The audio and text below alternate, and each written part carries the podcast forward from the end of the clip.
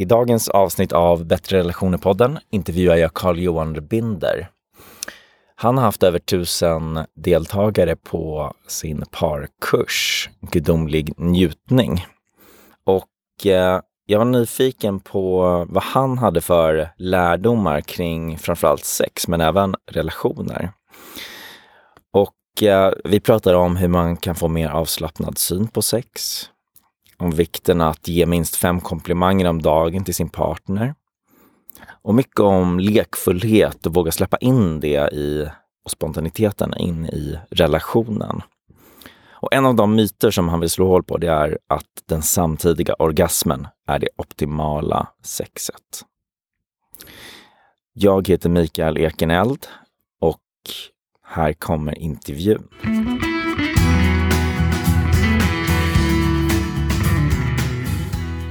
Första frågan, vilka, vilka myter skulle du vilja slå hål på när det kommer till sex?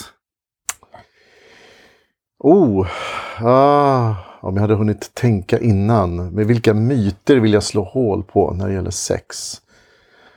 Um, det där Hollywoodknullet.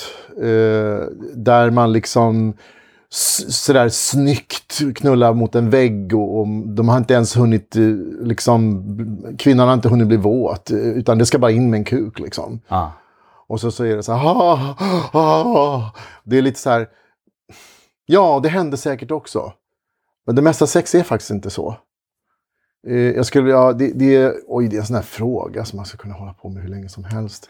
Det finns ja, det så det, många myter. som kommer upp. Ja, Alltså en sak som jag kan bli irriterad på det är det här att man alltid tror att man ska vara så perfekt. Mm. Att, att det, allting ska vara så perfekt och, och om det inte är perfekt så, så, så, kan det liksom inte, så är det inte bra.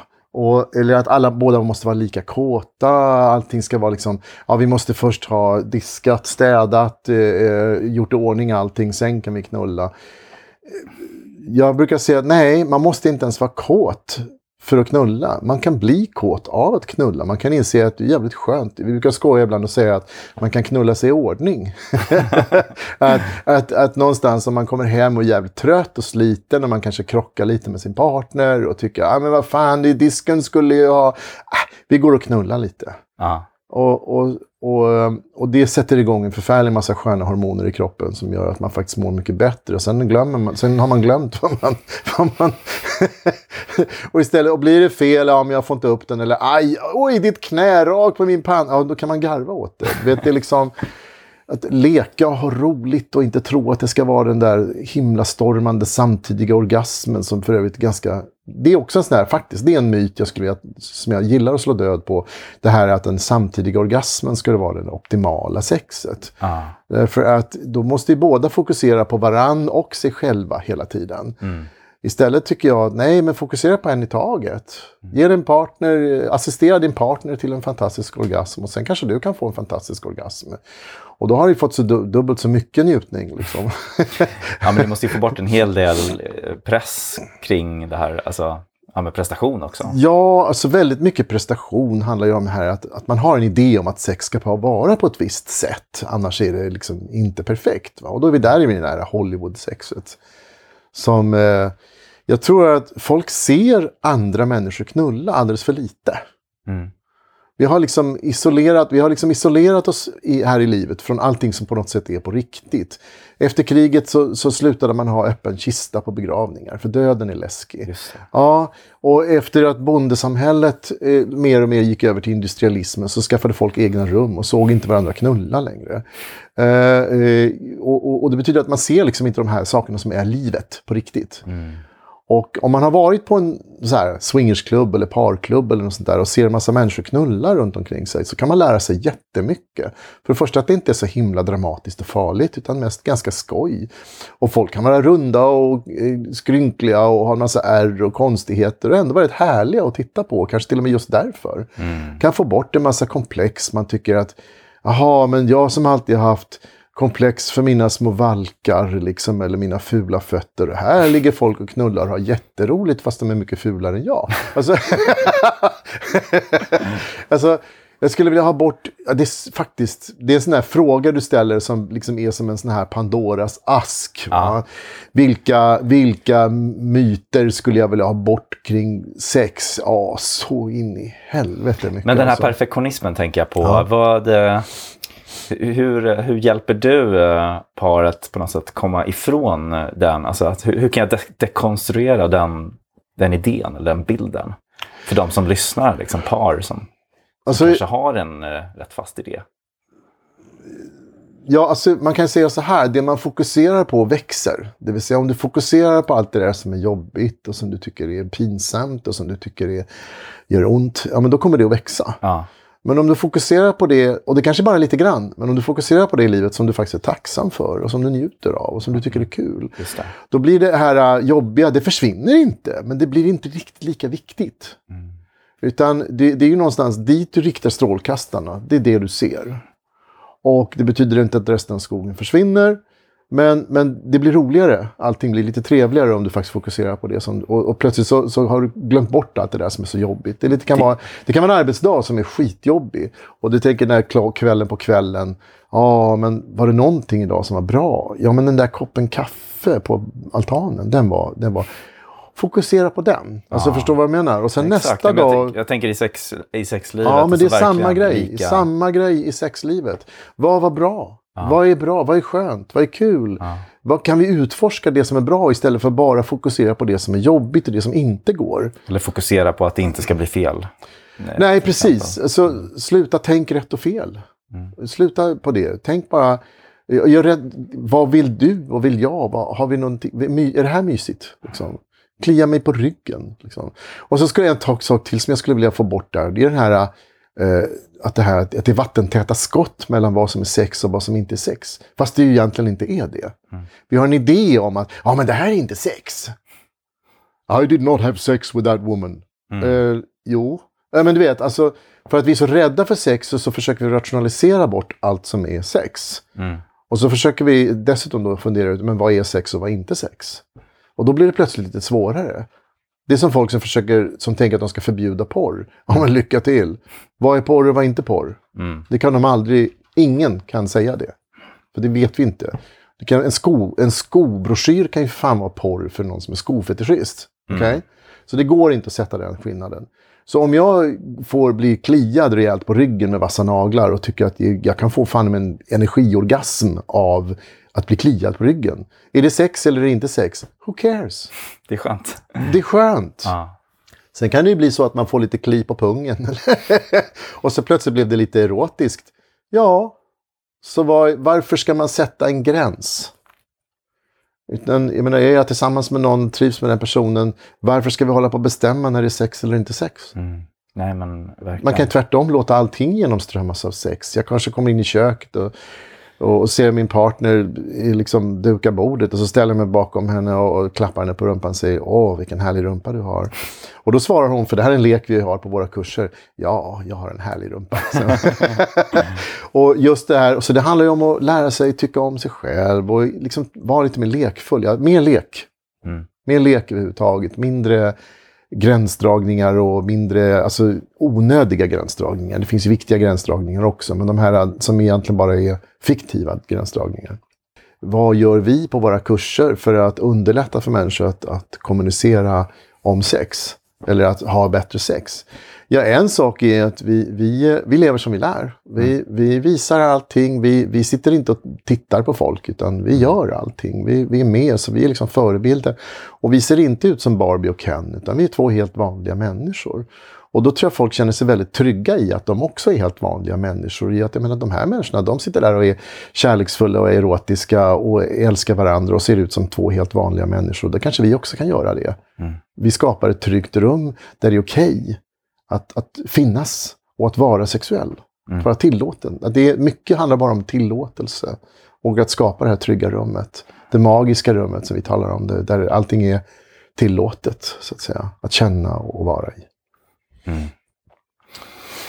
Ja, vad, sv- vad svårt det kan vara ibland att, att göra och skapa i, en relation, kan jag tänka. Ja, Eh, och jag, jag, jag vet inte, från mitt, för mig själv så tänk, alltså, kring de ideal och idéer som jag har fått med mig kring Mm. vad sex ska vara och att det ska vara ja, men det klassiska att det ska vara spontant och båda ska vara kåta. Och, Det blir inte mycket sex då. Nej, det, det är ju det. Det- det är ju så. Jag har börjat inse det att så det är helt okej att vi också bestämmer oss för att eh, ikväll vill vi ha en intim stund. Mm. Och bara tänder ljus och gör det mysigt och sen... Folk tycker att det verkar ospontant och, och, och liksom pressande och, och, och ha liksom bestämma en tid. Men du bestämmer en tid med din advokat, med din tandläkare, när du ska lämna barn på dagis. Du bestämmer, det är tider, hela ditt liv styrs av tider. Varför inte också, man måste inte säga vi ska knulla ikväll. Man kan säga ikväll har vi en kväll bara för oss. Mm.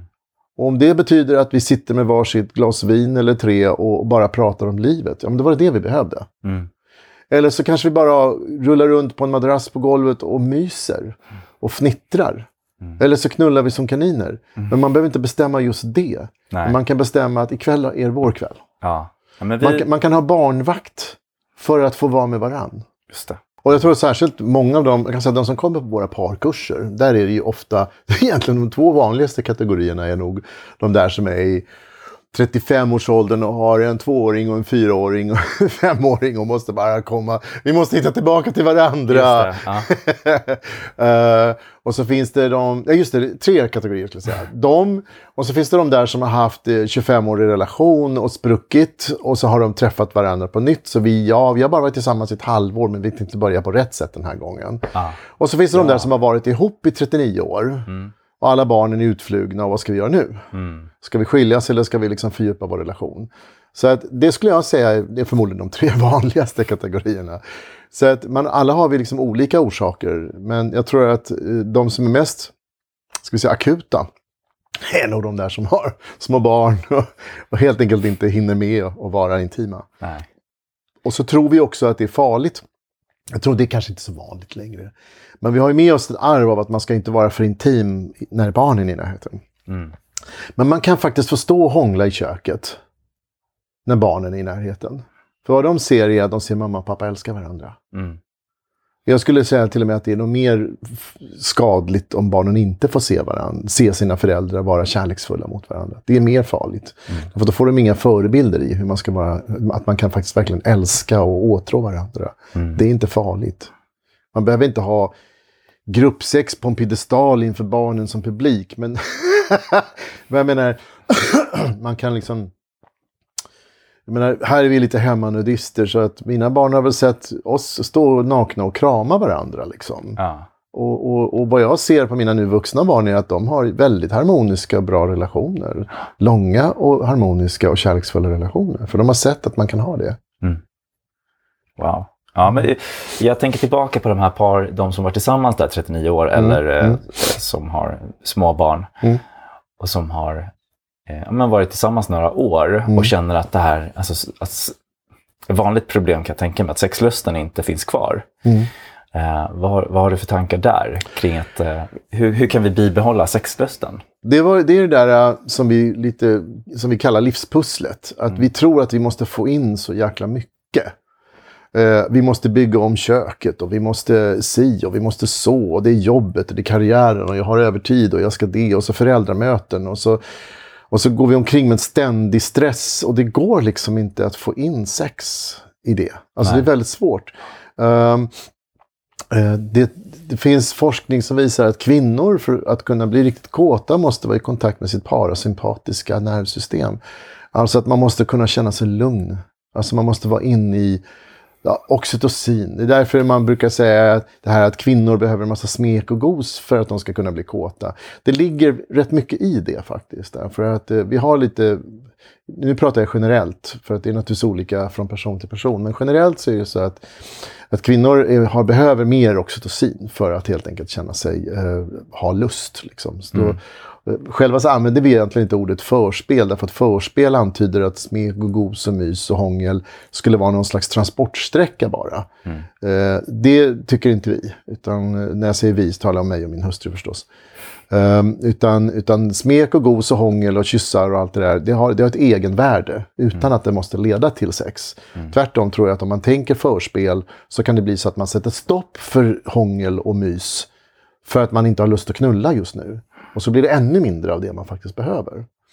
Men för att komma till sex så eh, stress är en, en faktor som spelar in väldigt mycket. Och, och eh, särskilt verkar det vara just kvinnor som ehm, när man har mycket stress så stänger man av sin sexualitet.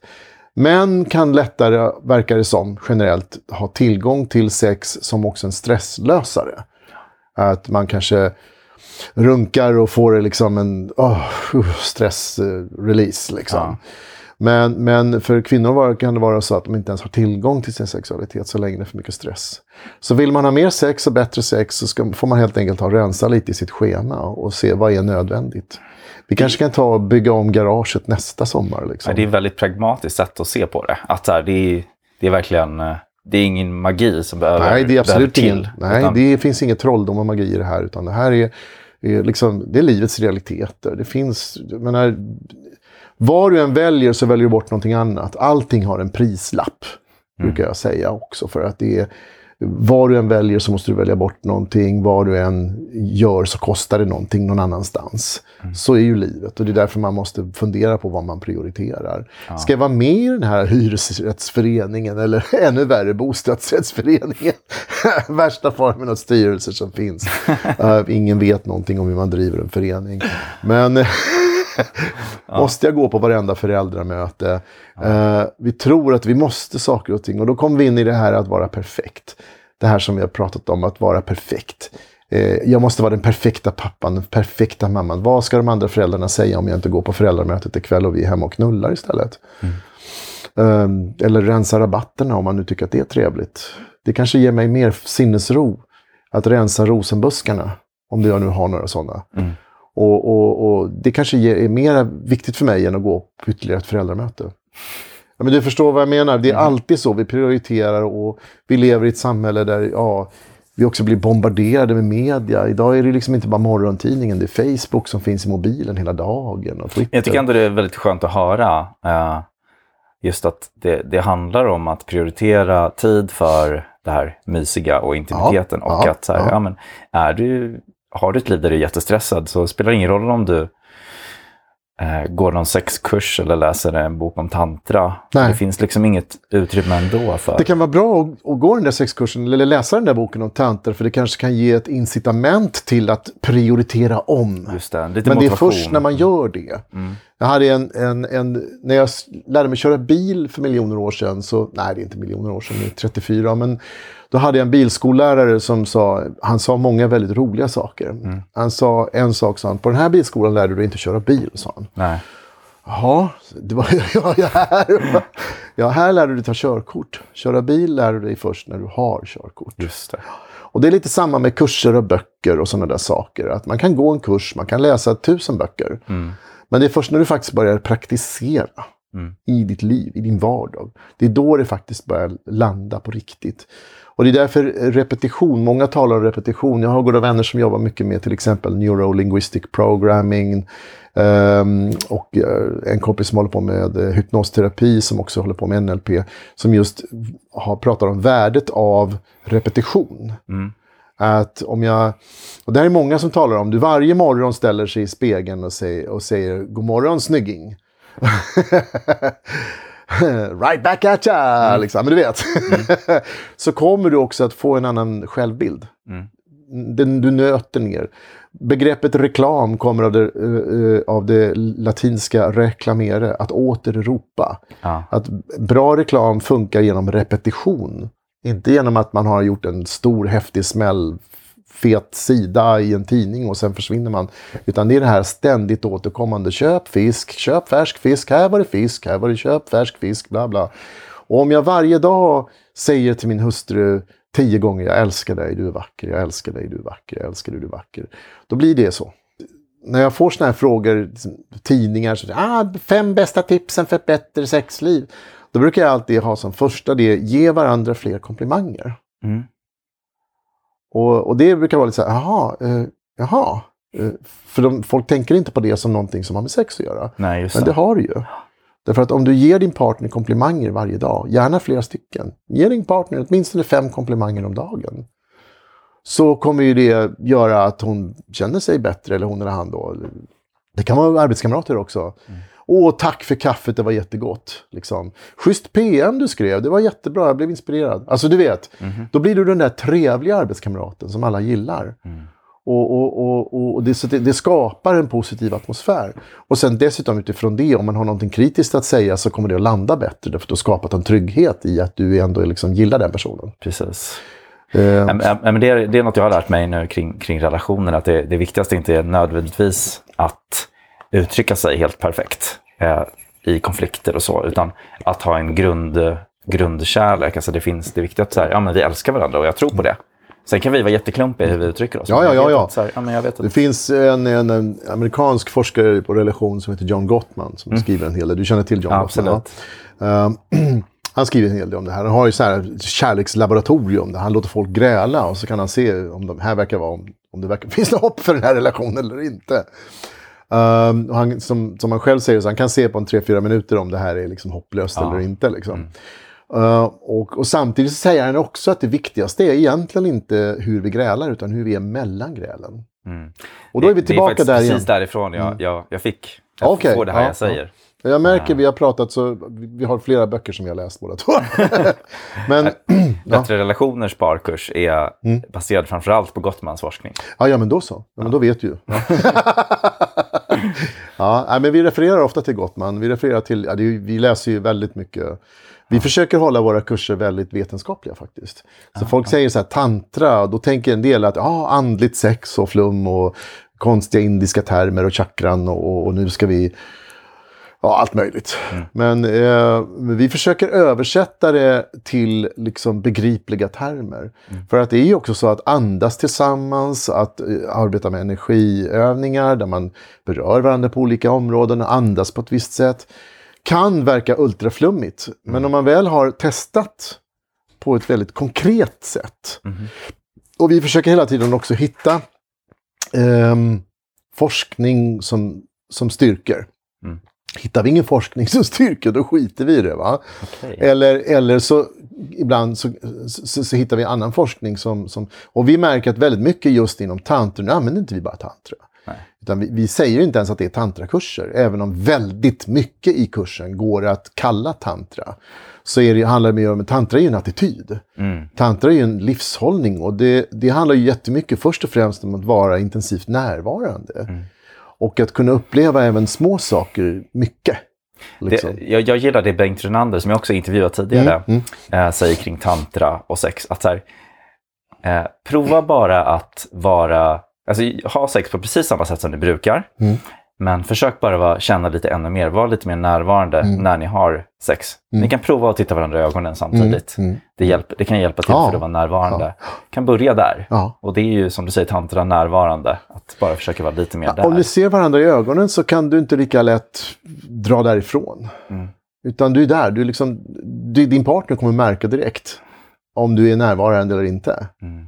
Eh, jag och min fru, vi, vi är så här så att jag kan känna direkt eh, vad vi än gör, om jag smeker henne på hennes arm eller om det är vi slickar fitta eller vad vi än gör för någonting. Så jag märker direkt om hon är där eller inte. Mm. För vi har verkligen liksom, och vi gör mycket det här vi andas tillsammans. Att växelandas till exempel. Det blir jätte, jättestark närvaro om jag andas ut när hon andas in och vice versa. Att ja. vi andas in varandras luft. Mm. Och dessutom kanske då ser varandra i ögonen. Det blir ju en enormt stark närvaro av det. Mm. Och det är sånt vi lär ut också. Vi lär ut konkreta tekniker. För att kunna bli mer närvarande. Ja, just det. Eh, och ni, ni har haft över, över tusen deltagare på ja. Uh, ja. gudomlig njutning. Ja, sen har vi haft andra kurser också, men det är ja. den som är vår största kurs, ja, som vi har haft mest. Ja. ja. Hur, uh, man får ju lära sig konkreta tekniker. Kan du berätta lite mer hur den här kursen fungerar? Vad det går ut på? Ja, det första kvällen så brukar vi mest... Uh, Gärna en exempel. På ja, prata om, om just kommunikation och självbild. Och så gör vi en del roliga och enkla övningar Eh, som till exempel handlar om hur, hur vi ger komplimanger och hur man kan ta emot en komplimang. Ja. Jag kanske till exempel, att vi växlar så att jag säger till dig, ja ah, du har ett snyggt skägg och då svarar du, ja jag har ett snyggt skägg.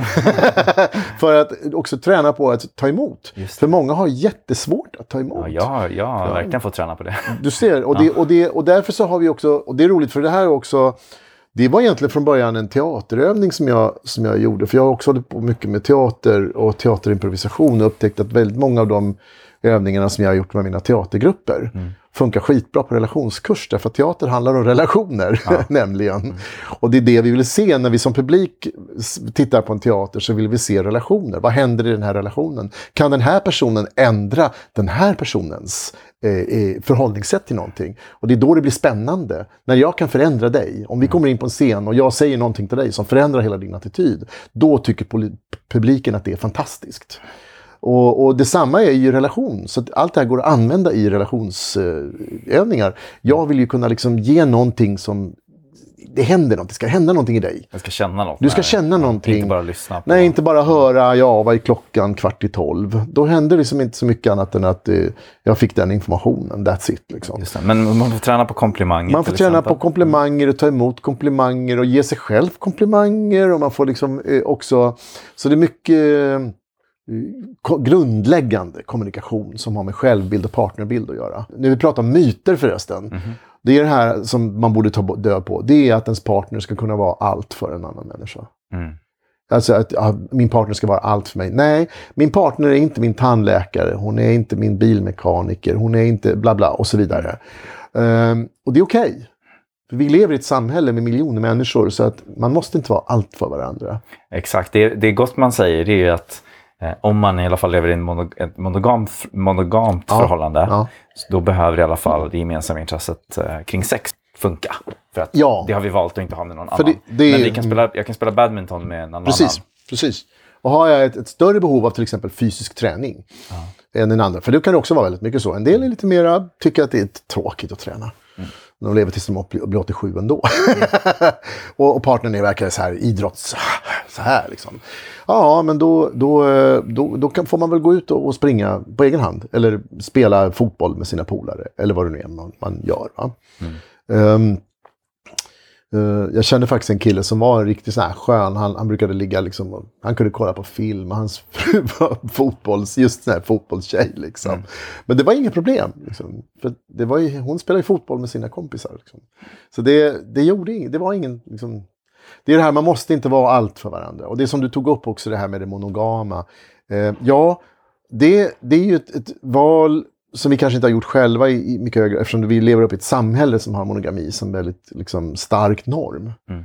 Men det är ju inte... Ska man se det historiskt eh, så, och titta på samhällen i hela världen, så, så jag brukar skilja på eh, monogami, det är den du är tillsammans. Gamos betyder ju gift. Mm. Men däremot, och det är ganska vanligt historiskt sett att man har kanske en partner som är en favoritpartner. Däremot sexuell exklusivitet, mm. det är inte vanligt historiskt sett. Till och med i kulturer där du blir stenad om du blir, liksom, du blir dödad, avrättad, hängd, vad helst, om du har sex med fel person. Det betyder inte att folk inte har sex med fel person. De har det ändå. Mm. Det är inte vår natur att vara 100% parorienterade och ingenting annat. Mm. Eh, för många trivs med det, men det är inte alla som kanske trivs med det. Och är det en relation där man är sexuellt inkompatibla, men man kanske är superkompatibla på alla andra plan. Mm.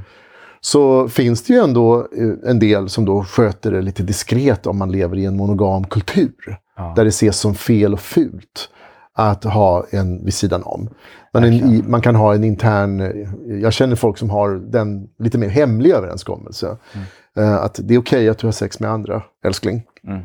För vi har olika mycket stark sexdrift. Och så länge det finns som en ärlig uh, överenskommelse. Mm där det inte är någon som ljuger för någon. För att oftast är det som många säger, att det värsta är inte att de har haft sex med någon annan, utan att de ljög om det. Mm. Att det är, liksom, det är förtroendet som är brutet. Den här otroheten, att jag har ja. brutit vår överenskommelse. Ja. Så när folk börjar diskutera, men var går gränsen för otrohet? Och så ska de försöka hitta gränsen för vad otrohet är. Det blir ju bara, det är larv, det är trams, det går ju aldrig att hitta på. Det är ju en individuell grej. Ja. Jag menar, ja men om man kysser någon, ja men det, beror, det kanske du tycker. Mm. Men om jag är skådespelare och kysser skådespelerskor och om jag har en partner som inte är okej med det, vad ska jag göra då? Ska jag byta jobb?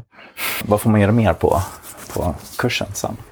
Ja, sen så har vi ett långt pass med beröring, olika typer av beröring, olika intention med beröring, olika, och det kan vara, och, eh, vi har, kör också sinnlig massage, sinnlig erotisk massage. Mm. Eh, det brukar vara väldigt populärt och det har upptäckt att det är en sån sak som folk kan fortsätta med hemma. Mm. Mycket för att vi tänker inte att man ska vara en duktig massör. Man behöver inte ha gått på Axelssons, utan det är just närvaron som är det viktigaste. Ja. Du kanske inte kan någonting om anatomi, men du kan ändå ge en mysig massage därför att du är där. Du är närvarande i dina händer, du är närvarande med din partners kropp. Ja. Och så vi lär vi ut en del grundläggande enkla tekniker för hur du kan ge en härlig sinnlig massage. Ja. Men vi har också olika beröringsformer som vi delar. Vi har själva delat upp det i fem olika berörings... Eh, intentioner, eller vad man ska kalla det för. Du har en vardaglig beröring som är en social beröring. Den kan du ha med vem som helst. Det är liksom, ha, goddag, goddag. Mm. Det här, vi tar varandra i hand eller mm. kramar om en kompis. Det är en social beröring. Det har ingenting med sex att göra. Mm. Utan det är bara liksom, vi tar i varandra socialt för att bekräfta varandra. Sen har vi den sinnliga beröringen som handlar om att den ena ger den andra njutning eller närvaro på ett eller annat sätt. Det kan vara massage, det kan vara klia någon på ryggen, det kan vara... Mm. Men det är ett, ett olika sätt att, att få den andra människan att komma ner i sin kropp, så att säga. På mm. ett eller annat sätt. Sen har vi den erotiska beröringen som är verkligen, ja det här är till för att stimulera, hetsa upp partnern till att bli kåt helt enkelt. Sen så brukar vi också ta upp eh, teoretiskt, för det kör vi inte på den kursen utan vi kör på en annan forts andra fortsättningskurser. Men den här lite mera energihöjande, intensiva beröringen som det man oftast förknippar med BDSM, där man kanske biter, nyper, smiskar. Det som kanske gör lite så här skönt ont. Mm. Att det är en sån här, den ingår egentligen i den sinnliga beröringen mm. på ett sätt, men den har en, en, dimension av att man också leker med njutbar smärta. Mm. Och sen så har vi också tagit in något som vi kallar lekfull beröring, eller djurisk. Mm. Som egentligen är mer en attityd än en teknik. Mm, mm. Där man helt enkelt släpper, man slutar tänka analytiskt. Man går in, du tänker dig att du och din partner är som två hundvalpar som rullar runt varandra i gräset och, och biter och nafsar och, och gläfser och har roligt. Mm. Bara kul. Och då har man liksom inte längre någon kontroll för din fot kanske plötsligt hamnar på ett ställe där inte alls hade tänkt och så vidare. Och, och, och, den kan vara erotisk och den kan vara inte alls erotisk. Ja. Det är som två barn som har kuddkrig. Liksom. Eller, så vi, vi, det går in teoretiskt och tekniskt praktiskt. Vi gör allting teori, handling, alltså vi, vi, vi gör alltid övningar. Mm. Och, och sen ibland också samtal där folk får liksom dela med sig av de upplevda saker. Kan du berätta om något par som har, har gått en kurs som du har sett så här, wow, alltså, som har verkligen påverkat dem? Ja, alltså vi får ju nu ska vi vara tråkigare, men på vår hemsida för kursen, vi har massor med hemsidor, men på, så, så, har jag lagt in respons från kursdeltagare. Ja. Det är väl så här kilometer med respons från kursdeltagare. Ja. Så att vi får väldigt mycket respons. Kan du ta ett exempel och berätta um, något om så här, Ja, förutom de där, ja, ni har räddat vårt äktenskap. Um, eller ja, du vet, vi får ju otroligt positiv respons på kurserna. Det är liksom bara rakt igenom, tycker folk att det är fantastiskt inspirerande och sen vill de komma tillbaka och, göra, och gå fler kurser. Ah. Uh, I'm your dealer. uh, Nej, men det är väl som det är det vanligaste, det är att folk känner sig otroligt inspirerade. De känner att de har kommit närmare varandra. Det har blivit mer lek och närvaro i relationen. Tagit bort en massa pretentiösa föreställningar om hur saker och ting borde vara. Och istället vara mera bara vara med varandra. De får nycklar. Mm verktyg med sig. Eh, att, att fortsätta leka, fortsätta utforska, fortsätta... Um, för det, man måste ju fortsätta. Det, det låter ju som en uh, väldigt snäll kurs. Det är en snäll den kurs. Är inte så, den, är inte, den låter inte speciellt läskig tycker jag att gå. Uh, nej, alltså det är ju, det är, det är ju högst personligt. Ja. Uh, bara, att, att, bara tanken på att vara i ett rum där alla är nakna och att man någon gång så kan det vara ett tillfälle där folk verkligen har sex i samma rum. Liksom. Ja. Och, och, och, ofta är det ju det här att folk tänker. Mm. Och så blir de rädda. Det är lite som att, ska jag gå i vattnet? Det är ju kallt. Mm. Och så kan man stå där och fundera på om man ska gå i vattnet. Och sen när man väl till slut har gått i så upptäcker man att det var rätt skönt. Mm. Eller, ska vi gå till den här nakenbadstranden? Tänk om alla tittar på oss. Ja. Nej, jag vågar inte gå till en nakenbadstrand. För det verkar jätteläskigt. Men sen när man väl har tagit steget så upptäcker man, gud vilken frihetskänsla, vad härligt det var. Det är ingen som bryr sig. Ja, men du vet vad jag menar? Ja, att det absolut, kan vara mindre absolut. laddat att, att vara på en nakenbadsstrand än på en vanlig strand. Ja. Nej, det jobbigaste är ju idén. Ja. Att, att bryta igenom en idé om att vara naken där Mm. andra är nakna. Sen har vi inga krav. Du kan, ha, du kan vara påklädd hela kursen. Ja. Jag har haft, vi har haft kursdeltagare som har haft sin lilla kimono på sig hela kursen för att de skäms över sin kropp eller någonting.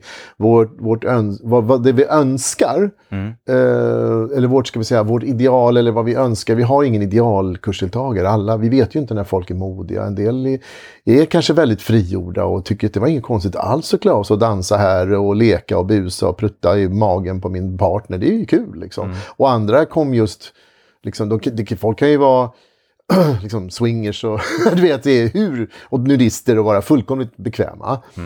Och i samma rum kan det finnas några som nyss lämnade pingströrelsen och knappt har sett varandra nakna. Men har bestämt sig för att de ska liksom göra Då är det supermodigt att bara då, komma bara att komma dit är supermodigt. Liksom. Så att jag kan inte säga att, att eh, ja, jag tycker att vi har en väldigt snäll kurs. som du säger. Ja. Eh, den är väldigt snäll för vi ställer inga krav, vi ställer inga, det finns inga måsten. Vi, gör, vi har gjort en grej av att, att, att eh, allting är 100% frivilligt och ingenting är obligatoriskt. Därför att, och, och ingen behöver bero, tro på ett enda ord av vad vi säger. Och, för att poängen är inte att man ska tro, poängen är att man ska uppleva empiriskt. Och det du, det du går igång på, det du känner dig mer levande av, det är det du kan ta med dig. Ja. Resten kan du strunta i. Det är liksom en buffé. Ta det här om du vill ha det eller inte. Liksom. Mm. Vi, vi, vi är fullständigt ointresserade av att vara gurus. Fullständigt ointresserade. Tvärtom. Vi vill inte vara gurus. Vi vill vara inspirationskällor. Och, och, och så tar folk till sig det de vill ha. Mm. Det finns inget absolut rätt och fel här. Utan det, det som kan vara underbart för en person är skit för en annan. Liksom. Mm. Så ta, ta reda på vad du gillar, använd det. Och, så det, det är väl den Ja, Jag blir, väldigt, jag blir väldigt sugen på Ja, men på häng med. Ge din fru bröllopspresent eller något. Om man vill prova någonting ikväll, eh, för den som lyssnar, med sin partner, vad, vad skulle, du, skulle du kunna skicka med någonting? Eh, någon Um, övning? Ja, det första som jag tänker på, lite, det är ju lite grann den här ordningen som vi har. Det finns en mening med att vi har en viss ordning på det vi gör på kurserna. Ja. Och det är, det är faktiskt att börja med komplimangövningar. Ja. Ja, till exempel, eh, du har en vacker näsa. Ja, jag har en vacker näsa. Och så kan man turas om. Så här, ja, du har en sån sexig stjärt. Ja, jag har en sexig stjärt.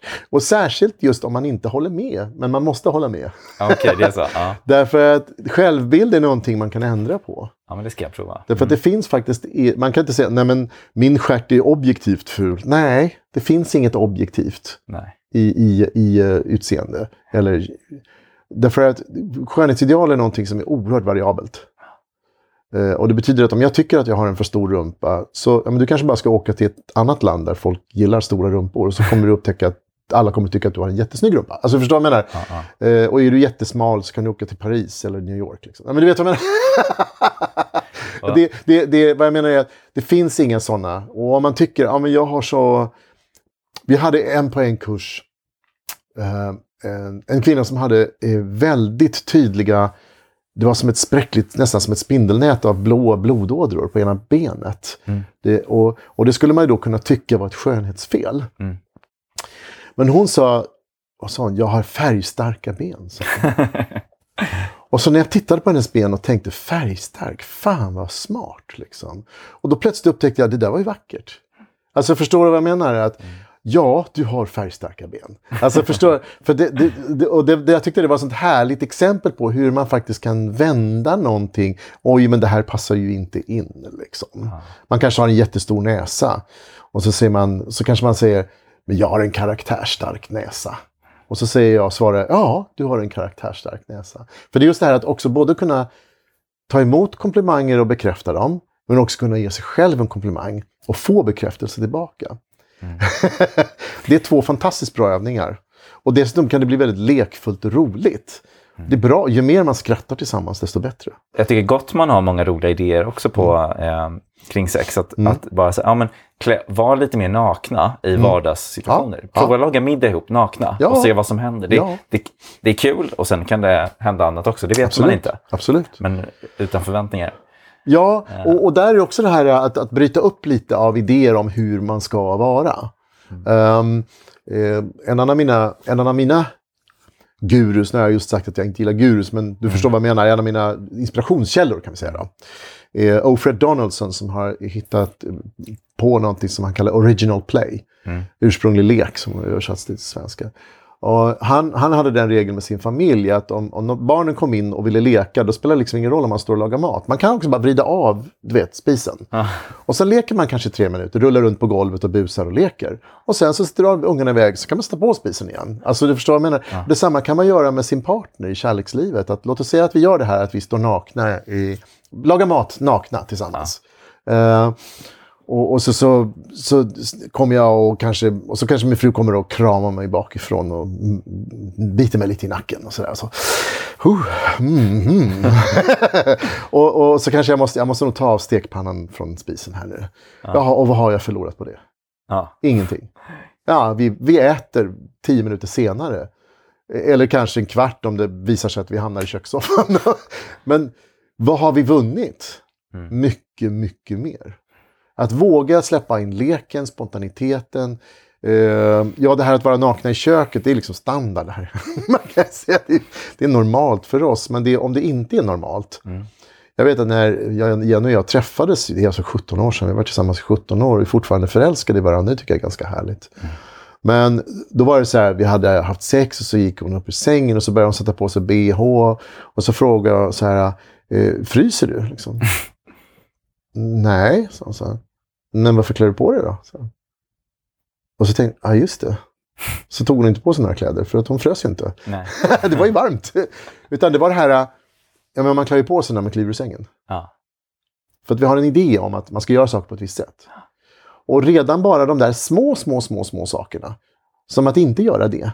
Mm. Utan att faktiskt ifrågasätta sina egna mönster. Kan göra stor skillnad. Mm.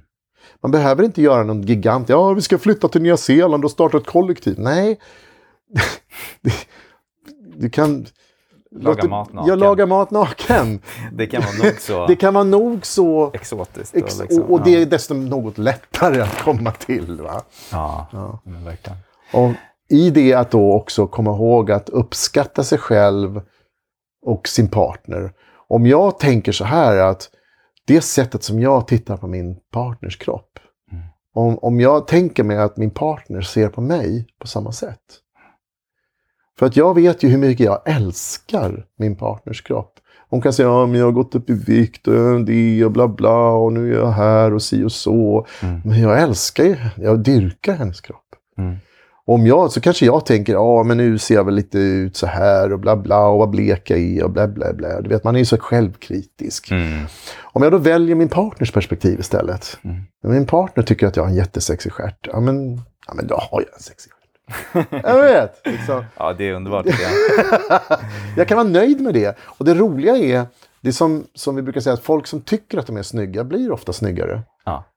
Och, och, och folk som säger, nej men äsch lilla jag är väl ingenting att ha. Ja, men då är det det man utstrålar. Mm. Så att hur vi ser ut är väldigt ointressant egentligen. Därför att om vi tittar på istället, om man tänker, ja men jag borde bli snyggare. Nej, tänk istället, hur kan jag bli mer attraktiv? Vad betyder attraktiv? Det betyder tilldragande. Mm. Och det, kan, och det kan jag bli, inte genom att hålla på och pyssla med mig själv, utan genom att helt enkelt vara en mer engagerad och levande person. De människor som du tycker är mest attraktiva, är det de vackraste människorna? Nej, förmodligen inte. Mm. Men de är intressanta. De har alltid något kul att berätta, alltid någonting spännande som de håller på med. Och man kan nästan bli lite avundsjuk. Gud, vad de är så engagerade. Jag vill också.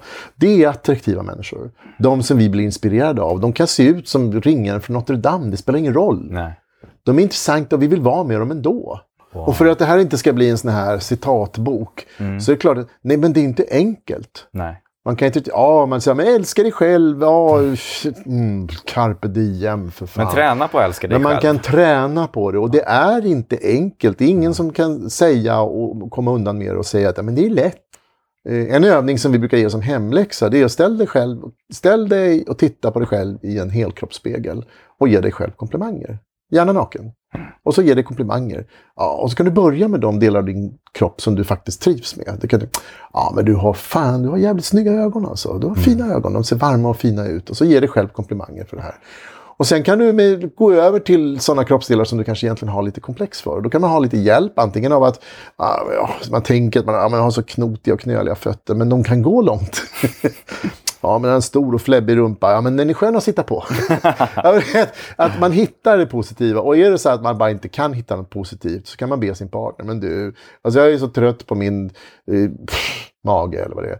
Men den är ju jättegosig. Ja. Alltså förstår du vad jag menar? Ja, men verkligen. Man, har, tar din partner till hjälp. Med uh, den... Uh, Gå med hoven! Gå med hoven! Det är okej!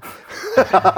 med den sista övningen där, att uh, titta i spegeln. Mm. Mm eh, som jag ska prova själv, mm. så vill jag också tacka. För... En sak, du ska få en övning till. En övning till. En, en viktig och bra övning. Ja. Mm. Och det är eh, beröring. Ja. Hur berör ni varandra?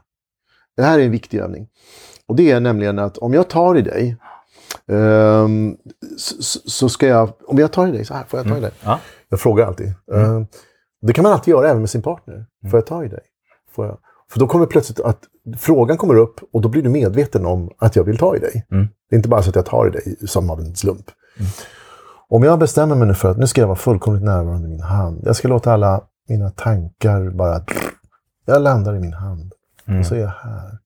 Om jag nu börjar prata med dig så här så märker du att då försvinner en del av uppmärksamheten här i min hand. Mm. För den är här nu. Ja. Men om jag bestämmer mig för att vara i min hand så kommer också beröringen att bli mycket bättre. Mm. Om du då bestämmer dig också för att jag ska vara i min arm. Jag ska, känna. Här. Jag ska möta din hand. Mm. Så kommer du upptäcka att det här är, det är nästan lite läskigt. För att oj, det blir lite sinnligt och det blir lite så här, oj, det är så skönt, får man ha det så här skönt? Nej, och det enda du gör det är att du just nu bara håller, eh, har din hand på min eh, ja. underarm. Ja. Vilket är väldigt icke-erotiskt. Eh, men det, ja. det kan ändå vara väldigt skönt. Men det, kan, men, men det skulle också kunna få en erotisk laddning. Ja. Det beror helt på vilken intention. Ja. Så det är det här, att bli medveten i det jag gör. Mm. Och eh, eh för att ytterligare ge en liten kort övning. Jag gjorde eh, när du, ehm, jag, jag, var på stan med mina tre barn. Jag gjorde en tantra-lektion ja. med mina barn. De var väl fem, sju och nio eller någonting. Vi var nere i en sån här chokladaffär. Ja. Det är så här i Gamla stan, man går ner en halv trappa och det är bara, ja. man möts av en vägg av chokladdoft. Du vet vad jag menar? Mm så här lite lyxig, de gör sina egna praliner och du vet. Mm, mm. Och så köpte jag till mina barn, för det var ju lördag då, så skulle man ha lördagsgodis. Sån här pytteliten chokladkaka. Men det var så här Valrona, alltså det är liksom där riktigt, riktigt fin choklad. Mm. Och nu så, så tänkte mina barn, ah, nu, nu retas pappa med oss igen, för vi får bara pyttechoklad. Och så gick vi upp på gatan. Men nu ska, ni, nu ska jag berätta. Och så satte jag mig på knä eller på huk och så, så pratade med barnen. Så här, nu ska ni få veta hur man ska göra. Man tar en liten, man tar, biter av ett litet, litet hörn. Mm.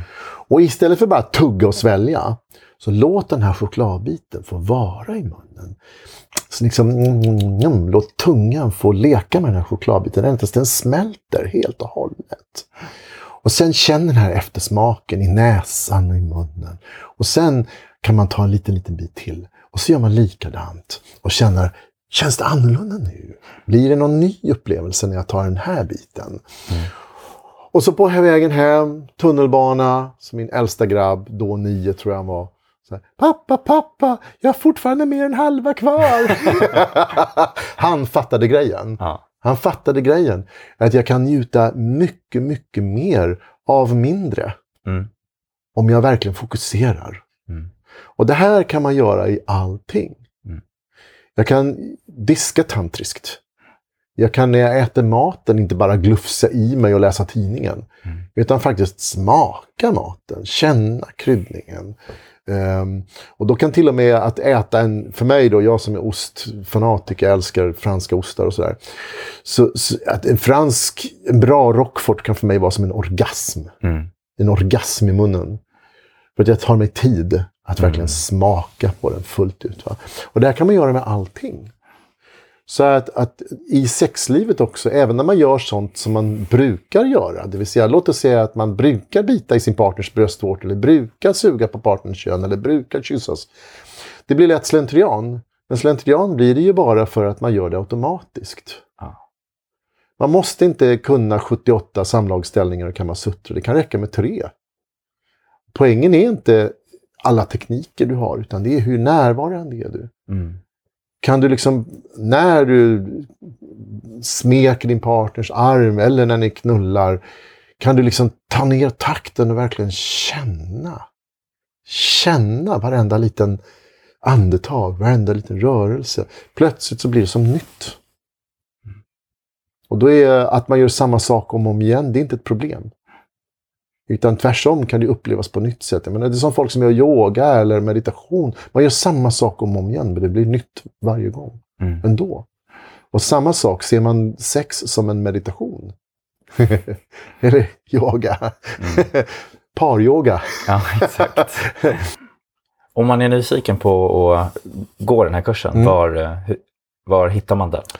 Uh, vi har en som är en stor hemsida som är som en portal. Ah. Den heter Circus Eros. Och Den har faktiskt funnits på nätet i nästan 20 år nu. Den mm. började bara med mina noveller och mina foton. Men där kan man hitta till den här Där hittar man kursen. alla våra kurser. Ja. Och den vi pratat om framförallt nu. Gudomlig njutning har också en egen hemsida. Ja. För att vi har gjort det så att alla kurser har också en egen hemsida. Men jag antar att man kan bara googla på det om man... Ja, då, ja då. du kan googla på Cirkus Eros, du kan googla på Gudomlig njutning. Ja. Tack så mycket Carl-Johan Rebinder. För att Tack du ville själv. vara med i Bättre relationer-podden. Ja, men jag gillar ju det här med bättre relationer. Det är liksom det jag lever för. ja, men det är samma, mycket. Det är samma liksom här. det, är det viktigaste som finns. Det har varit jätteinspirerande att få eh, prata med dig. Tack, detsamma. Det har varit ett jättekul samtal. Vill du stötta oss så gör du det bäst genom att ge en recension på din poddapp. Och eh, om det är iTunes eller Podcaster eller vad du nu använder, så får du gärna gå in och skriva en recension. Genom att göra det så kommer vi att få en bättre placering så att fler kan hitta Bättre relationer-podden. Visste du att vi också har en hemsida, bättrerelationer.se? Där kan du göra våra kärlekstester. Till exempel kan du se vilket är ditt kärleksspråk och vad har du för anknytnings stil? Hur har din barndom påverkat hur du fungerar i kärleksrelationer? Gå in på bättrerelationer.se. Där kan du även gå med i vårt nyhetsbrev där vi skickar ut senaste forskningen och tips kring relationer. Och nu önskar jag dig en fin dag. Tack så mycket för att du lyssnat på Bättre relationer-podden.